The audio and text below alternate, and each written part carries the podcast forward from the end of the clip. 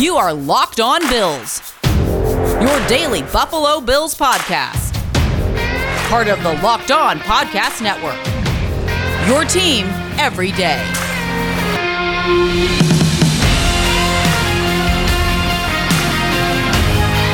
What's up, Bills Mafia? It's Joe Marino from the Draft Network, and I'm your host of Locked On Bills. Happy Monday to you, and thank you for making Locked On Bills your first listen every day. Unfortunately, it is the furthest thing imaginable from a victory Monday. The Bills got dismantled by the Indianapolis Colts 41 to 15 and fell to 6 and 4 on the season. Everything you feared that game could be was. And it was very disappointing. The Bills got big boyed on Sunday. We'll get into things I liked, things I didn't like, recap my predictions, talk about the AFC East, and discuss what's next for the Bills and this podcast here in a moment. But first, let's talk about what we've learned about the 2021 Buffalo Bills. We've learned that they are capable and talented. We've also learned that they don't perform well when things don't go their way. When this team faces adversity, they wilt. And that's concerning because you want football teams to be mentally tough physically tough, and resilient. And right now, those are not accurate traits about this Buffalo Bills football team. I think they play hard. I think they give good effort, but they aren't tough. They don't handle adversity well. Things spiral when they face some resistance. And it's fair to be concerned about the makeup of this group. I talked on Friday about how it's do it or don't time. Well, so far, it's don't. The Bills are still in it, but they have to change some very unfortunate narratives, or else this is a fringe playoff team that is destined for an early exit and not primed for a deep postseason run like we all hoped would be the case this year. We'll talk more about that in things I didn't like, but I do have a couple of things here to say, and the things I did like section, and we'll start with Matt Breida. For a second consecutive week, we saw the impact that he's capable of making on the team. He had five rushes for 51 yards, a catch for 16 yards. And his speed can make a difference for this offense, especially because their run blocking is average at best. And those holes, they close up really quick. And we know it takes some time for Devin Singletary and Zach Moss to get going and to get to and through the hole. Now, because Breida has some foot fire, he can help overcome the inability of the Bills' offensive line to consistently reset the line of scrimmage and widen creases. So you like to see Matt Breida's involvement, and he's been a net positive to this team over the last couple of weeks. I like that the Bills were two of two in the red zone, scoring touchdowns on both of their trips. Both were touchdown passes to Steph Diggs. Both were nice plays. The first one was a dot from Josh Allen on the outbreaking pattern. Great concentration, great extension, great toe tap by Steph Diggs. And the other was a good example of how a running quarterback can really be an asset in the red zone as Josh Allen sold like he was going to take off with the football. It kind of brings the coverage forward, creates some space. You hit Steph Diggs in the back of the end zone for a touchdown. Two for two in the red zone, scoring touchdowns. Both are really good plays. Matt Haack. yep. Matt Haack shows up this week in things I liked. He punted one time, and it was a good punt 55 yards in the air, 48 yard net. Yay. Good punt for Matt Haack. I think the Bills got through this game healthy, so I like that. Doesn't appear there are any additional injuries with a quick turnaround to Thanksgiving. And I also like that there is a quick turnaround to the next game. You need to play again and have an opportunity to correct some of these issues and showcase more of what you think you are as a football team. And so I like that we don't have to wait a long time to see this Bills team on the field again and have the opportunity to uh, make us feel a lot better than we do right now about the 2021 Buffalo Bills. Does this sound familiar? You've got one device that lets you catch the game live, another that lets you stream your favorite shows. You're watching sports highlights on your phone. You've got your neighbor's best friends log in for the good stuff. Well, I want to tell you about a simple way to get all that entertainment you love without the hassle and a great way to finally get your TV together. It's called DirecTV Stream, and it brings your live TV and on demand favorites together like never before. So you can watch your favorite sports, movies, and shows all in one place. That means no more juggling remotes and no need to buy another device ever again. And the best part, there's no annual contract. So get rid of the clutter and the confusion and get your TV together with DirecTV Stream. You can learn more at directv.com. That's directv.com. Compatible device required. Content varies by package. Buckle up, folks. It is time to discuss the things I didn't like from Sunday. And I have to start with this the Bills lack toughness.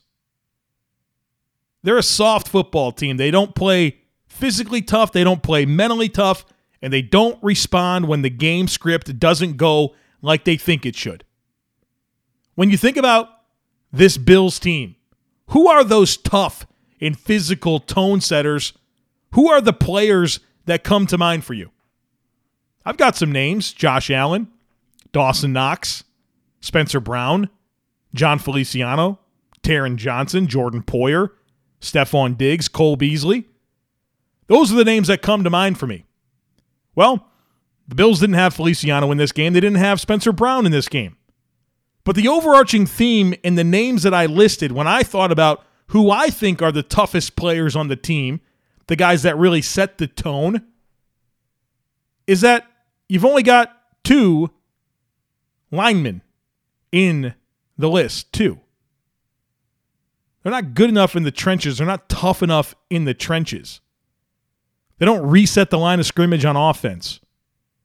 They don't own their gaps in the run game. It's a mindset, it's a mentality. And the Bills don't have that right now.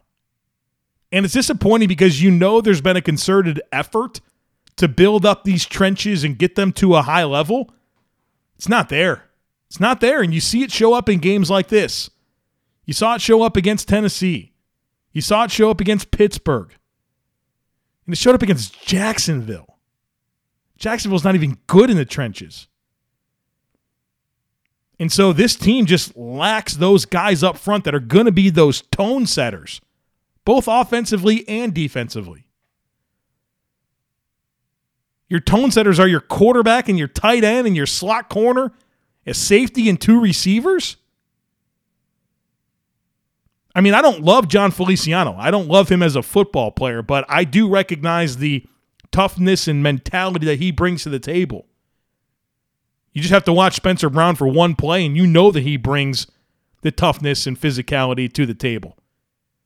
But there's not enough players on this team that I look to as physical tone setters that play in the trenches. And my goodness, did it show up in this football game? Jonathan Taylor ran wild. Everybody knew he was going to be the focal point of the Colts offense, and the Bills had no answer. 32 rushes, 185 yards, four rushing touchdowns, three catches for 19 yards, and another touchdown. The Colts rushed the football 46 times for 264 yards and four touchdowns. They simply imposed their will and did whatever they wanted to do on offense. Not having Tremaine Edmunds hurts. Not having Star Lotulelei hurts. But my goodness, it's amazing to me how this Bills defense can flip the switch off. Like, how could you be so good? But then against Tennessee and Indianapolis, you have a complete disaster of a game. How do you flip that switch off like that? This Bills defense has proven they can do it.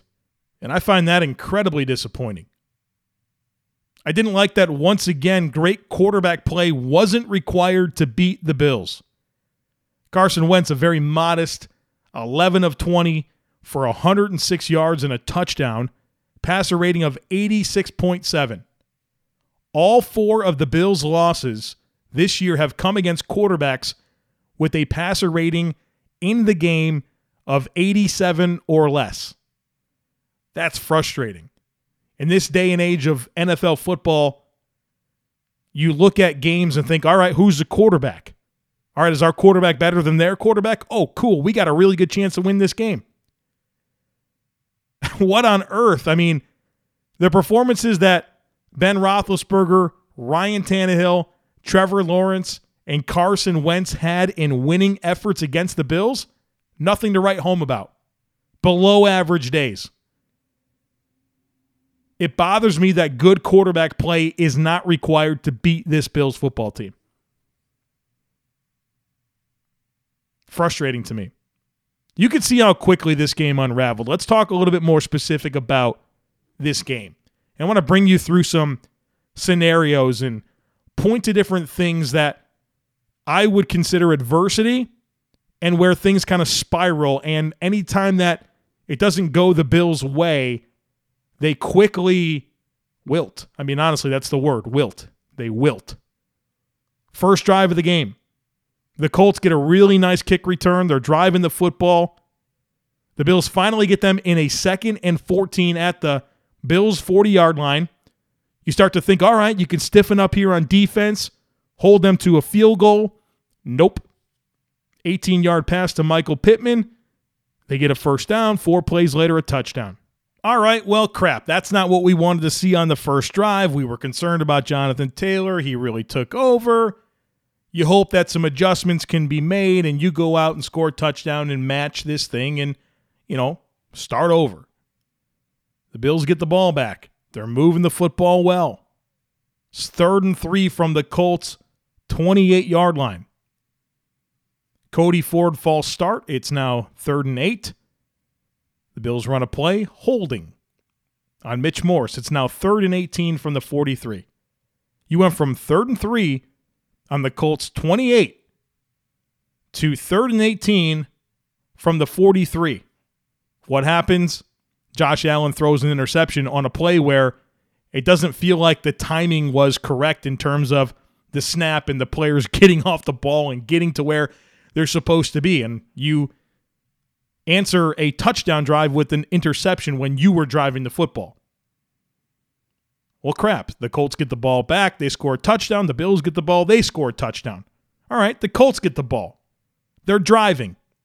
Third and eight from their own 27. The Bills get a stop, but roughing the passer and pass interference. So it's not like, oh man, if we just didn't rough the passer, or oh man, if we just didn't interfere, we get a stop. The Bills commit two penalties. All right, there's your first down, Indianapolis. You think the Bills are going to tighten the screws on defense and uh, force a punt? Nope. Same drive. The Bills get them to a third and 10 from the Bills' 48. The Bills have him sacked, dead to rights. Carson Wentz ducks right under Mario Addison and runs for 18 yards on a third and 10. They get the ball down to the 17 yard line, hit a field goal. Okay, good, right? You forced a field goal at 17 to 7. There's just over two minutes left in the half. You're going to get the ball back. You think go down and score. Take it to the half. You get the ball back again. Okay, deep breath. You're in this thing. Well, what happens on the ensuing kickoff? Isaiah McKenzie with an unforced fumble. He wasn't touched, he wasn't down by contact. Coughs up the football. The Colts recover. The next play, touchdown. Okay, well, crap, right? All right. Well, the Bills still get the ball back. Let's go down and drive here and try to get some points and make this a two possession game. Entering the half, we get the ball first. We're okay, right? We're in this. Bills are driving, right? First and 10 from the Colts 36. There's 30 seconds left in the half. The Bills have three timeouts. Josh Allen gets sacked. Second and 22, incomplete. Third and 22, 10 yard gain. Here we go, a 57 yard field goal in wind and rain, and it's a miss. All right, well, damn, that sucks, right? Well, at least we get the ball first coming out of the half, three and out. And then things just got out of hand from there. Just a comedy of errors, turnovers, drop passes all over the place, playing with poor fundamentals, penalties, right? Five of the seven penalties against the Bills were either pre snap or after the whistle. The Colts said, hey, Bills, we're just going to big boy you up front, There's nothing you can do about it. And while you try, we're just going to let you beat yourself. And the Bills said, All right, yeah, we'll do that. They obliged. They fell right into that. You know what the scary thing about that is?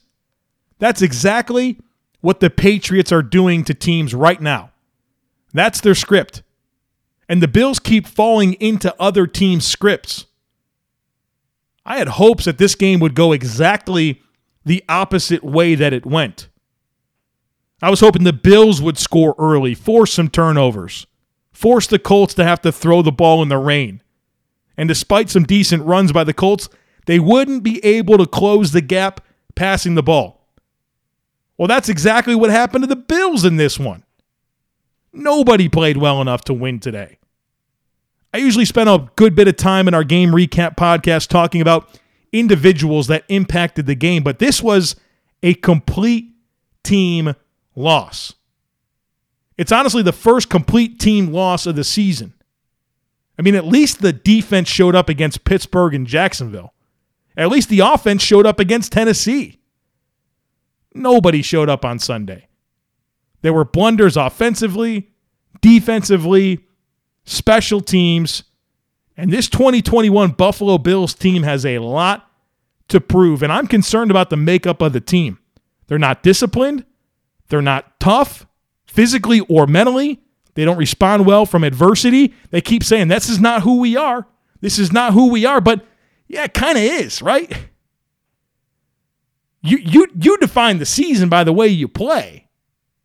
And you can only say, This is not who we are so many times before it is who you are. Now, I like that they're not embracing it and that they want to present this idea that they're a different football team than what they keep displaying and that their best games are coming, but you got to do it because that was embarrassing. Jacksonville was embarrassing. You haven't played well in several weeks. I mean, congrats on dismantling the Jets. But when you get faced with a tough opponent and some adversity comes your way, you wilt. That's what this team is telling us that they are with the way that they're playing. There's no congruency between the messaging coming from Josh Allen and Sean McDermott to the way that this team is playing on the field.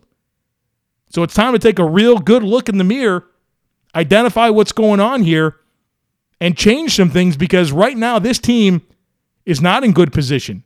I'm recording this before the end of Sunday Night Football, and if the Chargers win the game, the Bills would not be in the playoffs if the season ended today. I mean, that's where we're at. A lot of football left, plenty of opportunities to claim what you want and achieve your goals. But I don't think anybody is satisfied with how this team is playing right now, especially when you know what they're capable of. Built Bar is the best tasting protein bar ever. If you haven't tried a Built Bar by now, you are missing out. They say it's a protein bar, but it doesn't taste like one. You have to try one of these amazing bars to believe it. Most protein bars are chalky or waxy or just plain hard to choke down. A built bar is soft, covered in 100% real chocolate, and when you bite into it, you know you're eating something different. It's more of an experience and one that you'll enjoy. In fact, you'd swear you're eating a candy bar. Built bars are low carb, low calorie, low fat, low sugar, and high in protein, so all the healthy benefits on top of just being purely delicious. And another great thing about Built Bar is that there are so many mouth-watering flavors, including coconut, raspberry, mint brownie, salted caramel, double chocolate, and cherry. And I got a deal for you. Go to built.com, use our promo code LOCKED15, and you'll get 15% off your next order. That's promo code LOCKED15 for 15% off at built.com. It's Thanksgiving, and we all know what that means football. And nothing goes better with football than turkey and betting BetOnline has you covered all holiday season. More props, odds, and lines than ever before. BetOnline remains your number one spot for all the sports betting action this Thanksgiving. Head to their new updated website and sign up today to receive a 50% welcome bonus with your first deposit when you use our promo code Locked On. And it's not just football. BetOnline has pro and college hoops, NHL, boxing, UFC, and even your favorite Vegas casino games. So don't wait to take advantage of all the amazing offers available for the 2021 season. BetOnline is the fastest and easiest way to bet on all your favorite sports, and BetOnline is where the game starts. All right, folks, let's uh, recap my predictions, talk about the AFC East and what is next for the Bills and this podcast. Predictions this week, not great. My first one was that Stefon Diggs and Emmanuel Sanders would have 75 yards receiving each. Nope. They didn't have 75 yards combined. 26 yards receiving for Sanders, 23 for Diggs. At least Diggs had two touchdown catches, but nope, was not the day I was expecting from either of those two players. The second thing I predicted was that the Colts would be held under 24 points uh, because they had been averaging 30 points per game over their last seven. Nope. The Bills gave up 41, and so now they're averaging even more points over their last eight games. I said the winner of the turnover battle wins the game. That was true. The Colts were plus three in turnovers, and so they took care of that. And I foolishly predicted a Bills win, and that obviously did not happen. Now let's take a look at the AFC East. The Bills are no longer on top. It's the Patriots. They're 7 and 4. They're in first place the division after their 25 to 0 win over the Falcons on Thursday night football. The Bills are in second at 6 and 4. And the disappointing thing there is that all four of their losses are conference losses, which is not ideal. The Bills will not have tiebreaker advantages, and so that's something to be mindful of as the standings take form the rest of the way. Third place, the Miami Dolphins. They're four and seven after they beat the Jets twenty-four to seventeen on Sunday, and of course that means that the Jets fell to two and eight. Now, as I already mentioned, that I'm recording this before the conclusion of Sunday Night Football between the Steelers and Chargers. But if the Chargers win, the Bills would not be a playoff team if the season ended today. The AFC is a dogfight. And for as much disappointment that we feel about the Bills right now, the same could be true for so many different teams at different times. I mean, the Titans, they lost to the Texans on Sunday. You've had all kinds of weird stuff happen. Baltimore lost to Miami. I mean, the, the Titans have another loss against the Jets. So there is all kinds of weird stuff going on across the AFC landscape. But the reality is, right now, if the Chargers win this game tonight, and when you're listening to this podcast, you'll know the answer to that, there's a chance that they're not even a playoff team right now. So the reality is, like, stay in it and get to the postseason and see if you can go on a run. Like, I'm not sitting here telling you that the Bills can't go on a run. I'm, I'm very concerned about the makeup of this team, but it's not like anyone in the AFC is just consistently taking care of their business and saying, yeah, we're the cream of the crop here, right? Like, there seems to be disappointing results every single week when it comes to the AFC, and you're starting to see that show up in the NFC. And so I very much have palms of the air when it comes to answering the question who are the best teams in the NFL this year? So stay in it and see if you can go on a run. Next for the Bills is a road date on Thursday Night Football, Thanksgiving night against the New Orleans Saints. As for this podcast, we have herd mentality coming your way tomorrow. Wednesday will be our primer on the Saints. Thursday, we are going to combine a lot of different stuff. Crossover preview. We'll talk to banged up Bills, and I'll give you my predictions. And so it'll be a podcast for you on Thanksgiving to help you get ready for the game that night. Friday will be our game recap to the Bills game against the Saints on Thursday night. And then we'll be back again on Monday. Uh, no podcasts over the weekend with Thanksgiving. And, um, you know, I have a lot of things going on uh, in terms of family stuff. I just, I don't think I could fit in a, a weekend podcast this week. So I'll be back again for you on Monday. And if you're, you have any questions about our schedule moving forward, with it being, you know, a situation where the Bills are playing two non Sunday games coming up, I put a tweet on the Locked On Bills Twitter account at Locked On Bills. It's a pinned tweet, and you can see exactly what our schedule is going to be over the next several days, just because you know it's going to be a little irregular. Now, um, there's no real breaks. I'm still going to be here for you every single Monday through Friday, and there's going to be plenty of tailgate talk mixed in. But as as far as our normal routine, we're kind of out of it right now, given the Bills are playing on some weird days, and so. If you have any questions about programming, check out that pinned tweet over at the Locked On Bills Twitter account. All right, folks, that's going to do it for us here today. Again, tomorrow, herd mentality. I hope you'll come back. Make sure that you're subscribed. Would love it if you took a second to rate, review, and share the podcast.